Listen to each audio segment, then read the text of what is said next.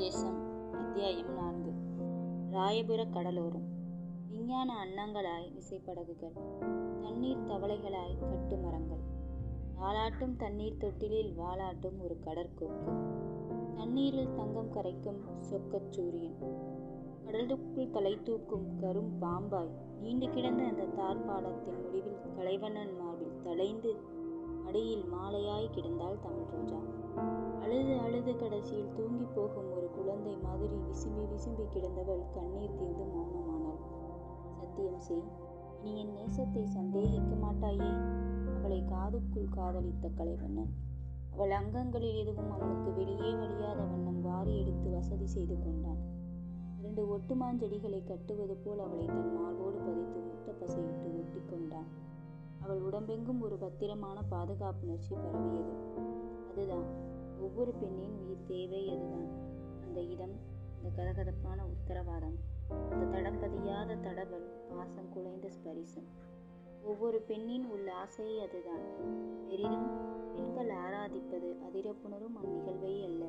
அவர்கள் அதிகம் விரும்புவது இந்த நேசம் நிஜம் என்னும் நினைப்பேன். அவர்கள் பெரிதும் பிரியப்படுவது விண்கலத்தில் விரல் பதித்து கூந்தல் ஆழத்தில் செய்யும் கோதுகை பூக்களுக்கு சுழுக்கெடுப்பது போல் விரல்களுக்கு சொடுக்கெடுக்கும் அந்த வேடிக்கை. தனக்குரியவனின் முடிக்கொண்ட மார்பில் முகம் புதைத்து விழித்துக்கொண்டே உறங்கும் ஒரு மயக்க நிலையை. அந்த மனோநிலையில் மயங்கி கிடந்தாள் தமிழ் ரோஜா. இமைகளை வெளியிலிருந்தும் தன்னை அவன் மார்பிலிருந்தும் விலகிக் கொள்ள விரும்பாமல் வினவினாள். எனக்கு ஏன் இந்த வெயில் குளியல்? காதலை சுடுவதில்லை என்பது காலங்காலமாய் நிலவி வரும் சூரியன் தீர்மானம். எப்போதும் என்னை இங்கேதான் அழைக்கிறீர்கள்? மெரினா பிடிக்காதா?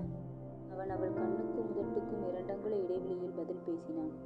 மெரினா திருமணத்தின் மீது நம்பிக்கை இல்லாதவர்கள் சந்திக்கும் இடம்.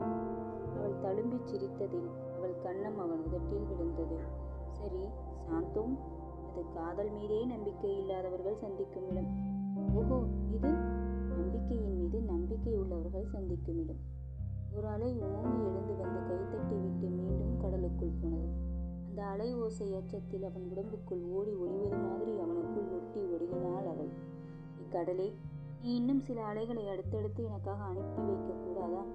புல்லாங்குழலின் காதில் உதடு ஊதுவதைப் போல அவன் அவள் காதில் குறைந்த குரலில் குனிந்து பேசினான். உனக்கு பிடித்த ஒரு செய்தியும் பிடிக்காத ஒரு செய்தியும் சொல்லட்டுமா? ஒருமுறை கண் திறந்து உன் சொல்லிவிட்டு மறுமுடி மூடிக்கொண்டான். உனக்கு பிடித்த செய்தி. நீ கடைசி பரீட்சை எழுதியதும் தேர்வு மண்டபத்திலேயே நம் திருமணம். சரி பிடிக்காத செய்தி. கடலுக்குள் தான் நம் முதல் இரவு ஐயோ அவள் அவனை நிஜமாய் கிள்ளி பொய்யாய் அழுதாள்.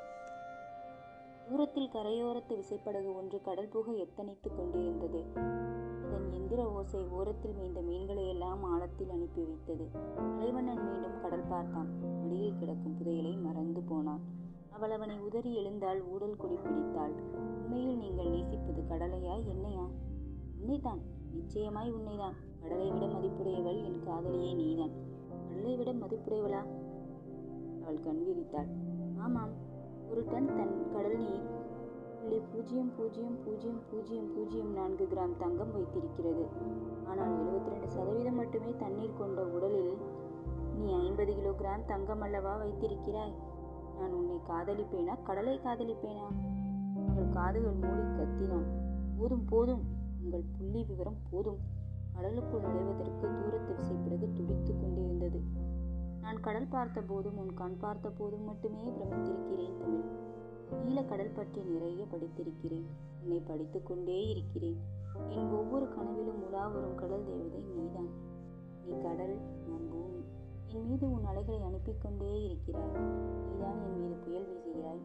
நீதான் என் மீது மழை தூவுகிறாய். ஒவ்வொரு நாளும் என் ஓரக்கரைகளை அரித்து அரித்து என்னை உன் உள்ளிழுத்து கொண்டிருக்கிறாய். கடல் இல்லை என்றால் வானுக்கு நிறமில்லை. நீ இல்லை என்றால் என் வாழ்க்கைக்கு நிறமில்லை. நீ கடல் நான் பூமி என்பது வெறும் உவமை அல்ல உண்மை. சூரிய வெப்பத்தை உடனே உள்வாங்கி உடனே வெளிவிடுகிறது பூமி. உடனே குதித்து உடனே குளிர்ந்துவிடும் என்னைப் போல. சூரிய வெப்பத்தை மெல்ல மெல்ல உள்வாங்கி மெல்ல மெல்ல வெளிவிடுகிறது கடல். அணு அணுவாய் அன்பு வயப்பட்டு உயிர் நிறைய காதலிக்கும் உன்னை போல. கலைவண்ணனுக்கு புனை பெயர் கடல் மைந்தன் என்று வைக்கலாம்.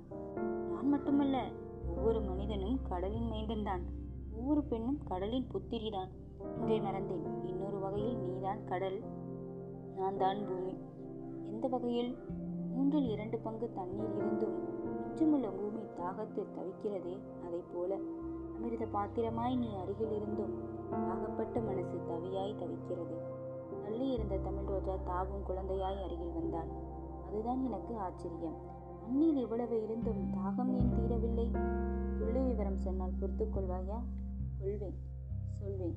பூமியின் தண்ணீரில் தொண்ணூத்தி ஏழு சதம் கடல் கொண்ட நீர் உப்பு நீர். குடிக்க உதவாத நீர்.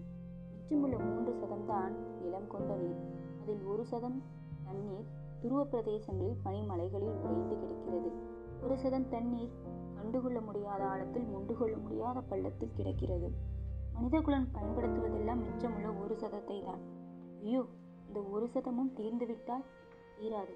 தண்ணீர் பூமிக்கு வெளியே போய்விட முடியாது.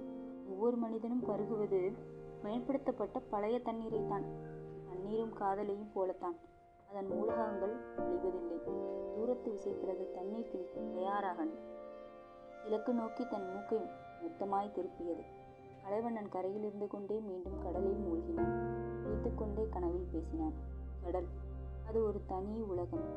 பள்ளி கொண்ட விஸ்வரூபம். எண்பத்தி ஐயாயிரம் உயிர்களை கொண்ட உன்னத அரசாங்கம். அடுத்த நூற்றாண்டு உணவு தேவையின் அமுத சுரவி முத்துக்களின் கர்ப்பப்பை பவளங்களின் தொட்டில் மங்கனீச பாறைகளின் உலோக உலகம் பெட்ரோல் ஊற்றின் பிறப்புறுப்பு களங்கள் நகரும் திரவத்திடல் அது கவிஞர்களின் கணா விஞ்ஞானிகளின் ஆய்வுக்கூடம் ஞானிகளின் தத்துவம். இசைப்படகு அந்த காதலர் பாலம் கடந்து கடந்துதான் கடல் புக வேண்டும். இப்போது ததும்பி ததும்பி அவர்களை நோக்கி தவழ்ந்து வந்தது அந்த டீசல் பறவை. தூரத்து சித்திரங்களாய் அதன் விளிம்பில் சில மீனவர்கள். படகு நெருங்க நெருங்க ஓ உனக்கு தெரிந்தவர்கள். அவனை நேசிப்பவர்கள். மீனவர் போராட்டத்தில் கைதாகி அவன் எழுத்துக்களால் மீட்கப்பட்டவர்கள்.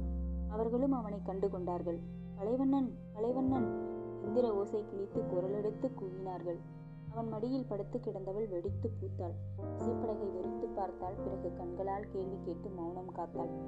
கண்ணிமைக்காத கலைவண்ணன் தோழர்களே என் மீனவ தோழர்களே என்றான். என்ன பேனாக்காரரே கடலோட போய் வருவோம் வாருங்களேன்.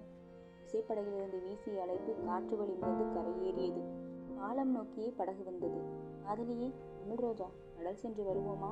கண்ணடித்து சிரித்தான் கலைவண்ணன். ஐயோ அவள் பெண்குயின் பறவை போல் பின்வாங்கினாள். கொஞ்ச தூரம் போகலாம். சுத்தமான காற்று சுகமான தாளாட்டு தரையில் விழுந்து ஆகாயமாய் கடல் பார்க்கலாம். ஓராயிரம் பறவைகளின் ஊர்வலம் பார்க்கலாம். உடனே திரும்பலாம். கால்கள் பின்னுக்கிழுக்க அச்சத்தில் முகம் வியக்க வேண்டாம் அந்த விபரீதம் என்று விலகி ஓடினாள். படகு பக்கத்தில் வந்தது. கலைவண்ணன் பார்த்து கத்தினார்கள். கடலுக்குள் போய் வருவோம். மீன் விருந்து வைப்போம். மாலைக்குள் கரை சேர்ப்போம். ஒரே சுதியில் உரைநடையில் பாடினார்கள். படகு நின்றது பாலம் உரசி தயவு செய்து வா. அலை கெஞ்சினான். வேண்டாம் வேண்டாம். மாட்டேன் மாட்டேன். அவள் சுடுமணலில் விழுந்த ஒற்றை மலை துளியாய் ஓடி மறைந்த மறைய பார்த்தாள். நீங்களும் வாருங்கள். தங்கையும் வரட்டும். அழைப்பு குரல்கள் அதிகமாயின. இப்படி அஞ்சினால் எப்படி? பாதுகாப்பான பயணம் இது. சின்ன சின்ன அனுபவங்கள் வேண்டாமா? சிறகடி என்னோடு. வா தமிழ் வா. அவள் சுருங்கினாள். இவன் நெருங்கினான். அவள் அஞ்சி விழித்தாள். இவன் கெஞ்சி அழைத்தான். அவள் வழிந்தாள். இவன் அள்ளினான். அங்கே அரங்கேறியது ஒரு அகிம்சை இம்சை. அவளை மார்போடு அள்ளி கவனமாய் கால் வைத்து சிப்படகில் குதித்தான். தாளாட்டும் படகில் தடுமாறி விழுந்தான். வீழ்வது அவனாக இருப்பினும் வாழ்வது தமிழாக இருக்கட்டும். தமிழ் காயப்படாமல் கட்டிக்கொண்டான். அவள் உள்ளாடிய அச்சத்தில் உண்மையானான் மீனவர்கள் கைத்தட்டி ஒலி எழுப்ப கிளி கொண்டது கிளி. பயப்படாதே தமிழ். ஆர் என் தோழர்களை. அவர் பாண்டி இவர் பரதன் இவர் இசக்கி அவர் சலீம். எல்லோரையும் அவள் வேத்த முகத்தோடு வெறித்து பார்த்தாள். அவளை அவர்களுக்கு அறிமுகம் செய்தான். இவன்தான் தமிழ் ரோஜா.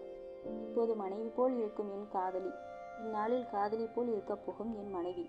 விசைப்படகு விரைந்து படபடத்தது தமிழ் ரோஜா இதயம் இரண்டு மடங்கு துடிதுடித்தது.